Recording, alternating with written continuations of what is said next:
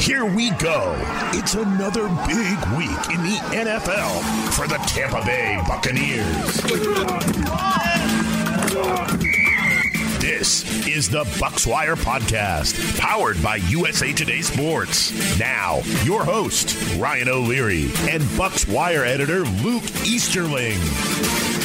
All right, welcome to the show, episode six of the Bucs Wire podcast. I'm Ryan O'Leary, joined by Luke Easterling. The Bucks are three and one, Luke, and that was uh, that was some brilliance by Brady and the Bucks in the second half to pull that thing out. Uh, how you feeling right now? What's going on in Tampa country?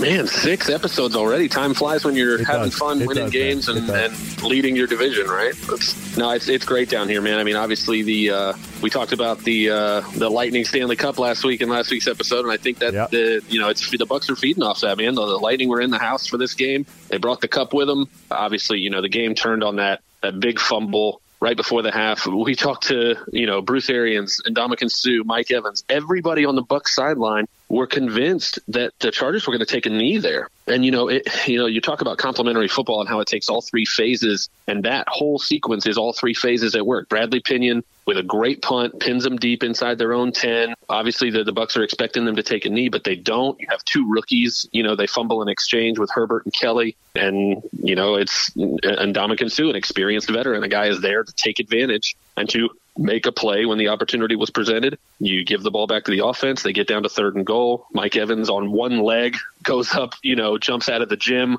for uh, for a touchdown catch, even though he's he's obviously clearly injured. Uh, and that they completely changed the complexion of that game. It's not 24 7, it's 24 14. You've got all the momentum now, and your opponent is the one now that's shell shocked, and you could just tell it completely changed the energy of that game. Yeah, what a gift, but what a play, too, by the Bucks to just get that turnover and punch it in there on third down, like you said. I mean, I, I just told you right before we hopped on, I took the Bucks in Survivor. I'm like, no way Brady's going to lose to this rookie quarterback. But man, Justin Herbert looks kind of good. He looks like he can play a little bit. But man, that first half, everything went wrong, right? I mean, that was terrible. After the first drive, and then we get the pick six, and I, am telling you, I've seen so many Brady games in my life from you know him being in New England and me living in New England. There's some games where I'm like, we don't have it today. It's not going to happen. Like Brady sucks. He's throwing the pick six. I've seen that game so many times where it just does not come together. But I also knew Luke what was coming as soon as they got that ball at the end of the half and they punched it in. I knew what was coming in that second half, and I got to tell you, I was in my little Patriots footy pajamas wishing Brady was still a Patriots quarterback in that second half because he was awesome. And you even wrote about it. Those uh, predicting his demise, greatly exaggerated. Uh, you know, and I think everybody's been waiting to to dunk on him, right? You know, to, to, you know, for 20 years and you dominate so much and you always winning every other Super Bowl and, and snatching it out of, you know, other teams' hands there's a lot of people around the league that are waiting for that day that Brady proves it's over, you know, and, and he can't do what he did yesterday. But instead, what does the 43 year old guy out, go out there and do but do things that he's never done? He's never thrown five touchdown passes to five different receivers. He did that yesterday. Nobody's ever won as many regular season games as he has now. He's won 222 games in his career more than any other position player, you know, in the league. It's you know, and he did it with without some of his guys. You know, he made some big plays to OJ Howard, but then OJ Howard goes down. They had injuries. They were without Leonard Fournette and LeSean McCoy. So what does he do to, for the game-winning touchdown? He finds rookie Ke'Shawn Vaughn, who's Vaughn, barely had any snaps whatsoever going into this game, yeah. and he trusts him to make a play. He does make a play. You know, he's without Chris Godwin the whole game. Uh, you know, we did get a vintage. We did get a vintage Gronk catch though, which was amazing. He mm-hmm. got that big, you know, the big one down the seam where he ripped it away from a defender. But I mean, everything we saw from Brady yesterday was exactly what we've always seen from him throughout his prime, and that was just a, a big, giant statement to all the haters who are waiting for him to collapse and waiting for him to fall apart that he is still able to play this game at an extremely high level, still able to mount second half comebacks down double digits, obviously, you know, the, the, defense has to play its part, but man, Brady Brady was in, you know, mid-season, mid-career form yesterday. It was a thing of beauty. Oh no, he looked like it was 2010. He did. He looked he looked unbelievable in that in that second half, especially. And I'm not sure what the Chargers were doing on defense. Like I don't know what I, I'm. Not, I'm not an expert on the Chargers. I don't know what their personnel looks like on D. But why were they sitting in the zone, Luke, for so long and just letting Brady shred them? Because if you're going to sit in a zone, I'm telling you, Brady's the best quarterback ever at playing against the zone. Just ask the Pittsburgh Steelers. They've done it to him for years and years and years, and he torches them too every time. If he knows you're sitting in a zone, man, he is going to slice and dice you. And I think I read on the next gen stats they had Brady for like four of his TD passes were against the zone defense. Look, you can't beat him that way. You got to play man. You got to get in his face. The Chargers kind of let back, and boy, did they pay for that. Yeah, I mean, you know, the, the old adage is that prevent defense only ever prevents you from winning, Seriously, right? That's, yeah. You know, and, and that's what happened Sunday. I think there was a stretch where Brady went 14 of 15 for 222, four touchdowns, no interceptions. And that's Yep. just, you know, it is a testament partly to that approach from the Chargers because if you look at what injuries they're dealing with, they don't have Derwin James, they didn't have Melvin Ingram in this game. So you're out one of your best pass rushers, you're out one of your, you know, chess piece type of guys that can move around and do a bunch of things.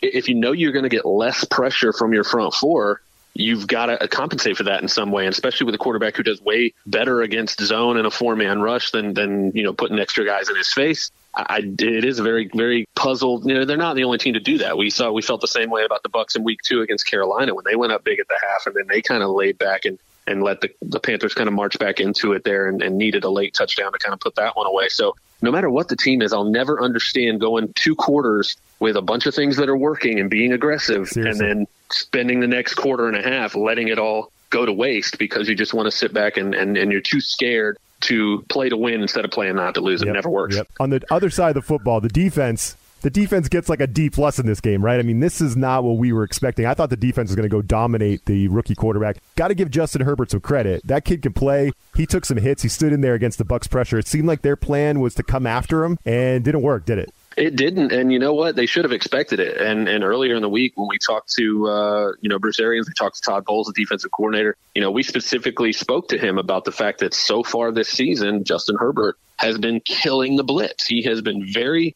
very effective against the blitz, getting rid of the ball, making big plays, and taking advantage of those you know one on one matchups, those cover zero situations where you kind of bring the house and, and try to get in his face. And that's exactly what they did on Sunday, and he beat them Yeah. over and over and over again. He made great throws under pressure, uh, and I think that's what happened in the first half. Is that the Bucks just didn't have enough respect uh, for what Justin Herbert can do, and Justin Herbert was probably just not experienced enough to not trust himself, you know, and, and just let it fly and let it go. You know, instead of thinking too much about it. So I think that in the first half, that's what happened. Uh, obviously, kudos to the to, to the Bucks staff, to the defensive uh, players for kind of coming back with a whole new plan in the second half. They played a little more zone. Obviously, that's what happened on the interception that, that kind of ended the game. Carlton Davis, you know, read everything, came off of his receiver and made a great play there. But you know, if if you're going to give up that much yardage, those many big plays, and they gave up another one in the second half, but it was the only one. You know, they only gave up the one touchdown. So it, again, complementary football. If you're down big and you want to make a comeback, not only does the offense have to keep scoring, but you got to start making stops. The whole team worked together and, and made it happen and, and mounted the comeback. It was it was very much a tale of two halves in a very different way than we saw the past couple of weeks. No, no, it's sweet. And uh, as we've been talking about, the Bucks uh, have had their moments of bad football here, but they haven't let it kind of suck the life out of them and let them lose football games, except for Week One. Ever since Week One, and uh, Bruce Arians even said that after the game. He said this game might have gone differently in the past. So I want to touch on that a little bit, get deeper into this conversation with Luke. We'll be right back. Fantasy football is about proving that you are better than your friends. Sit 'em, start 'em. These are the fantasy picks of the week It will kill me if this game ends in a tie. I need this win. This game's pretty much done. with Corey Bonini from thehuddle.com. Corey Bonini with thehuddle.com here to talk to you about fantasy football strong plays for week five. Quarterback Teddy Bridgewater faces the Atlanta Falcons, which is the worst defense of quarterbacks through four weeks. Atlanta has many injuries on the back end, and Carolina has plenty of ways to exploit this defense. It has been so bad, even Nick Foles threw three touchdowns and a half just a couple weeks ago. With Matthew Stafford and Aaron Rodgers on a bye, consider Teddy Bridgewater as a viable starting quarterback. Jacksonville Jaguars running back James Robinson has the best matchup in the league for rushing yards generated. Houston has given up 651 yards on the ground in four games, including six rushing touchdowns. That's one every 20 carries. In addition, running backs have added another touchdown through the air. There's no telling how Houston will respond to the firing of head coach Bill O'Brien this week, but what we do know is this is a prime matchup to be exploited, and Robinson should be a running back two in all redraft lineups. Indianapolis Colts wide receiver Zach Pascal has a fine matchup of his own. The Cleveland Browns have given up eight touchdowns in four games against wide receivers. Names on the list include the likes of Willie Snead, Mike Thomas, no, not that Mike Thomas, and Dontrell Inman. As you can see, that's not exactly a high bar to cross. Pascal will have some ups and downs, and Philip Rivers has struggled, but this is a great matchup and he's playable in a pinch. Pittsburgh Steelers tight end Eric Ebron comes back from their premature bye week to face the Philadelphia Eagles. He's a fine gamble for owners who are looking for a fill in tight end or even a flex play. Philadelphia has permitted the position to score once every six and a half catches, which is the fourth highest rate. Just four teams have allowed more yards and more catches to the position in 2020, and a little extra time to prepare works in Pittsburgh's favor. Be sure to stay up on the latest news and notes, especially with COVID 19's impact on fantasy football. For more information, check out thehuddle.com.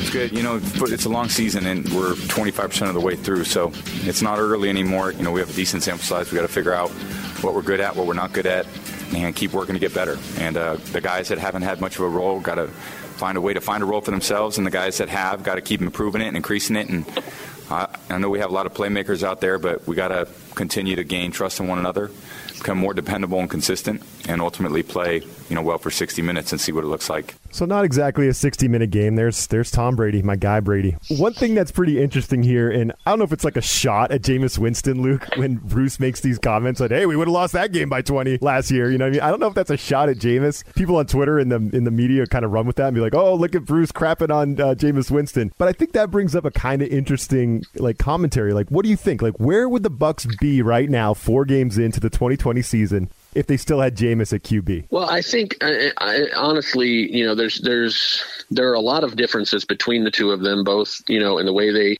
approach the game, you know, good and bad. There's things that Jameis can do that, that Tom can't in mm-hmm. terms of you no know doubt. getting out of the pocket, making plays when things break down. He's you know a better athlete. He, he can make certain things happen, and he it's not like he didn't mount his own comebacks throughout his time in Tampa. I mean, they he didn't throw for 5,000 yards last season for no reason. They were down a lot and had to come back a lot. And he's done that before. I think what Bruce is getting at, though, and this is something I think I mentioned on the last episode because I spoke specifically to Bruce Arians about these moments that we've seen over the the week three game against Denver, which they won, the game against Carolina in week two, where there were moments in both of those games where most Bucks fans, if you've been a Bucks fan for a long time, felt like this is where we let this one get away. This is where we lose. This is where we figure out a creative way to let everything we've done up until this point go away and get and be wasted. Similar to how Atlanta Falcons fans feel every week now. Um, Absolutely. You know, it, you know, it's it is what it is. They've made it an art form. They've perfected it congratulations to them. But anyway, 100%. Uh, it, I think that's what it is. I, I, asked Bruce specifically about the culture. What does it say about this team?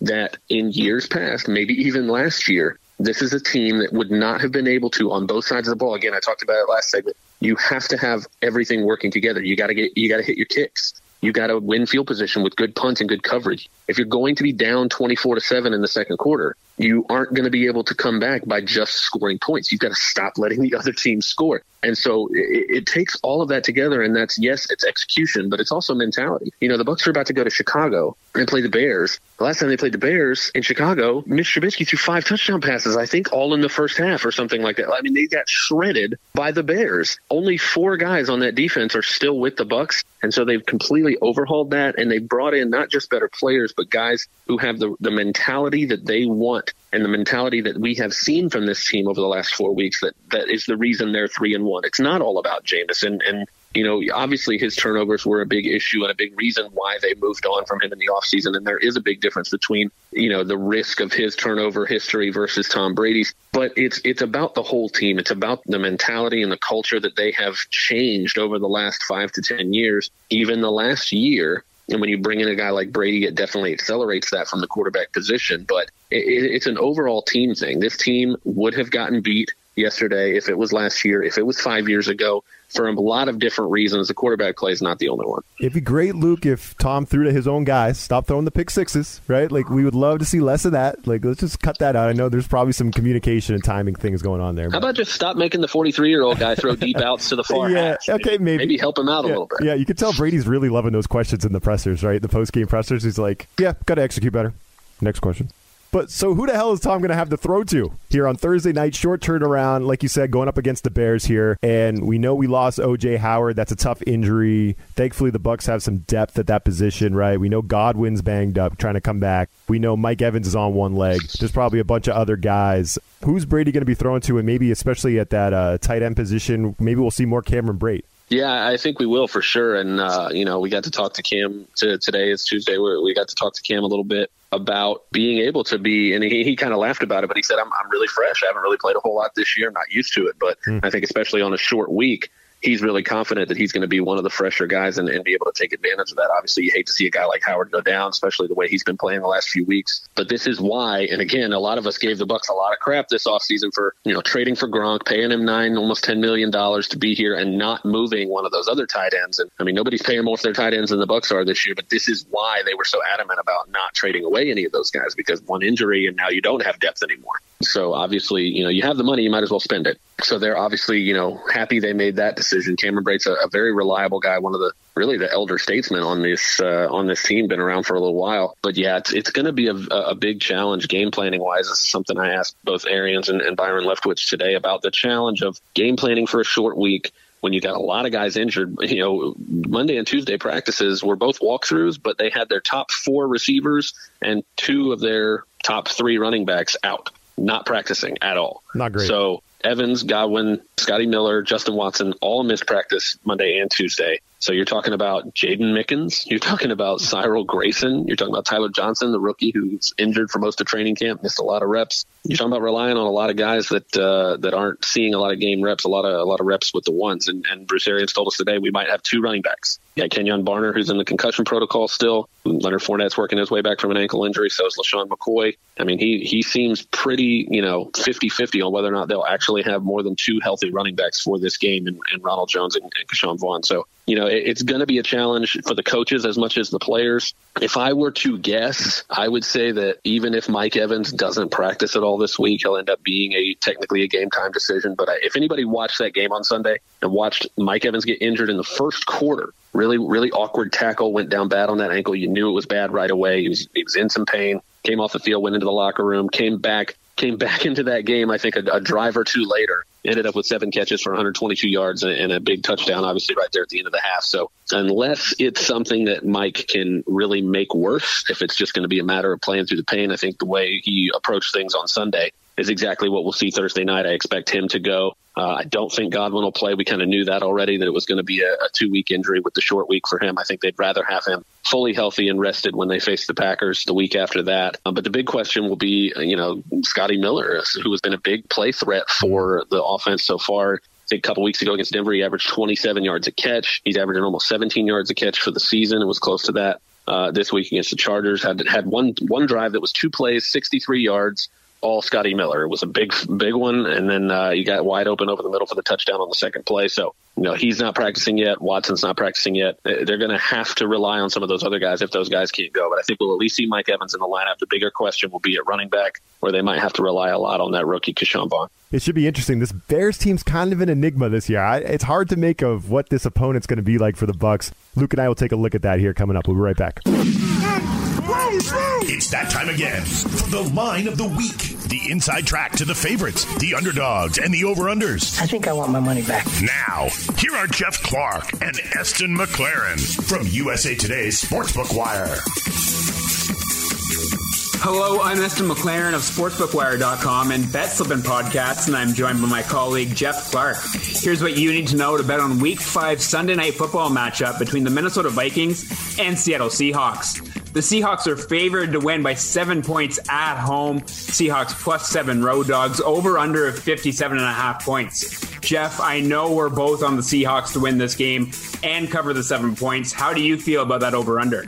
Yes, and I'm on the over in this game. Both the Vikings and the Seahawks have gone over the total in three of their four games this season. The Vikings have scored 30 plus in three of their four games, and the Seahawks have scored 30 plus in all four games.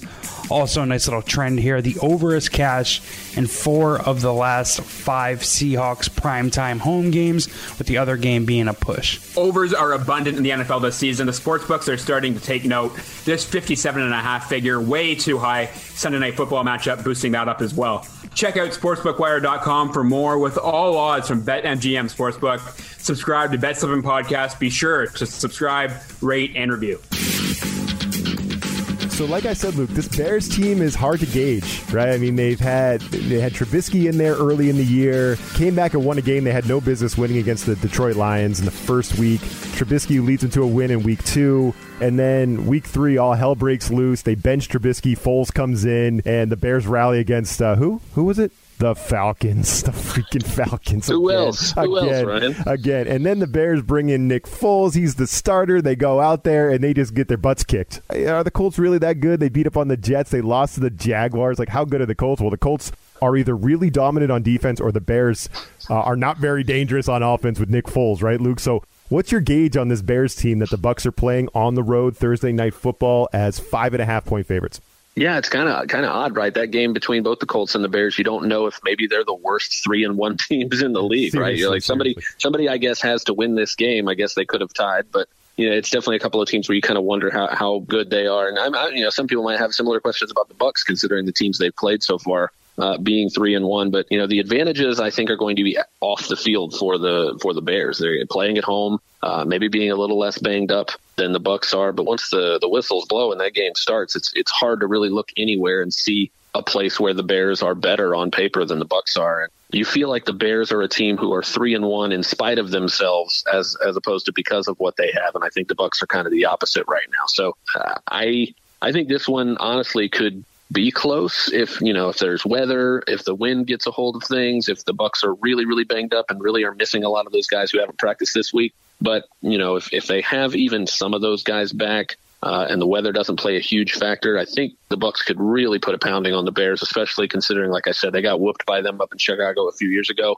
a couple guys on that roster that haven't forgotten about that and would love to lay them on, lay it on them a little bit Yeah, that's good. That's a good note to have. And then, you know, I really, from a betting perspective, I look at the line, which is 44 and a half, and that's just really low, really low. So that means Vegas is predicting a rock fight kind of deal, right? Defensive battle. But what do you think about that? Like, do you think this is going to be a really low scoring ball game? Or, I mean, it probably, maybe that some of that has to do with the injuries too, but 44 and a half, I was a little surprised. That's definitely on the low side. Yeah, I think it is on the low side, and even even considering some of those injuries, I, I think the Bucks have proven with their play calling. They ran the ball a lot more in Week One. I think even being behind to New Orleans than they have in the last three weeks, especially on those neutral down situations where it's not really a running down or a passing down. They over the last three weeks they've gone from one of the worst teams in the league at choosing to run the ball in those situations as opposed to passing, and they've gone to completely the other way. Now they're passing the ball on a lot of those neutral downs more than any other team in the league. So you know, I think that they're going to attack this this Bears defense. They're going to want to get the ball out quickly. Obviously, I think the big matchup to watch in this game is going to be Khalil Mack against Tristan Wirfs, the, the rookie first round right tackle for the Bucks. Wirfs has gone up against a murderer's row so far this season. He's done Cam Jordan in New Orleans. You know, Joey Bosa. You know, after the game on Sunday, the Bucks didn't uh, surrender a single sack of Tom Brady. They've only given up five so far this season. They averaged three a game last year with Jameis Winston. So, you know, Tristan Wirfs is, is holding his own. Joey Bosa said after the game, you know, that he's a good player who's going to be a great player in this league after facing him. So I think if, if he can handle Khalil Mack on that edge, uh, and and Tom Brady can have the kind of time he had against the Chargers, even you know even if they're without a couple of guys, and if some of the guys are under you know not quite 100 percent, I don't think they were 100 percent Sunday, and he still threw for 369 yards and five touchdowns. So hopefully, if you're a Bucks fan, they don't need to do that. But I just I don't know unless there's weather involved. I really don't see this being a low scoring game. I think I'd probably take the over here. Yeah, I'm leading over as well. And, you know, I think the Bears, the strength of their team is really their. Uh, their corners grade pretty well in coverage. It's going to be important to have Mike Evans out there feeling at least decent. Foles doesn't really scare me. You know, I just I kind of like the Bucks in this one too. It's hard to pick against them right now going up against this team.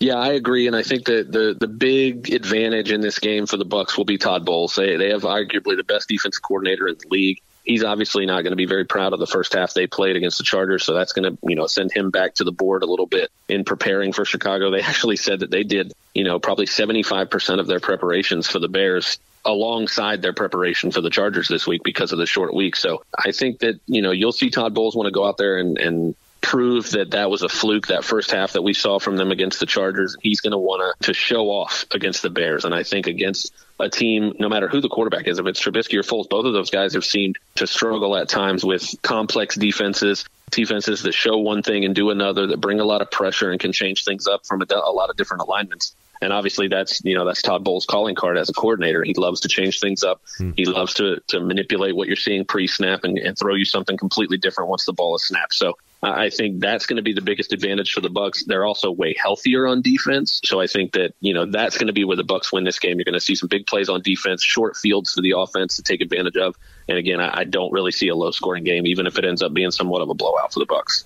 Oh man, looking forward to this. This is a little better than Jets Broncos. This is this is a little bit better on Thursday night. You know what I mean? Like well, the NFL's got to be loving this one a lot. Oh, more. this is great. This is good stuff. So short wait to watch more Brady. Eh, it's not. It's not a bad thing. It's a thing of beauty, man. It's going to be a weird Sunday after the fact, but oh, it's going to be. It's going to feel a lot, a lot better if they're four and one, four in a row. Have a great uh, night on Thursday. Enjoy the game, and we'll catch you next week, man.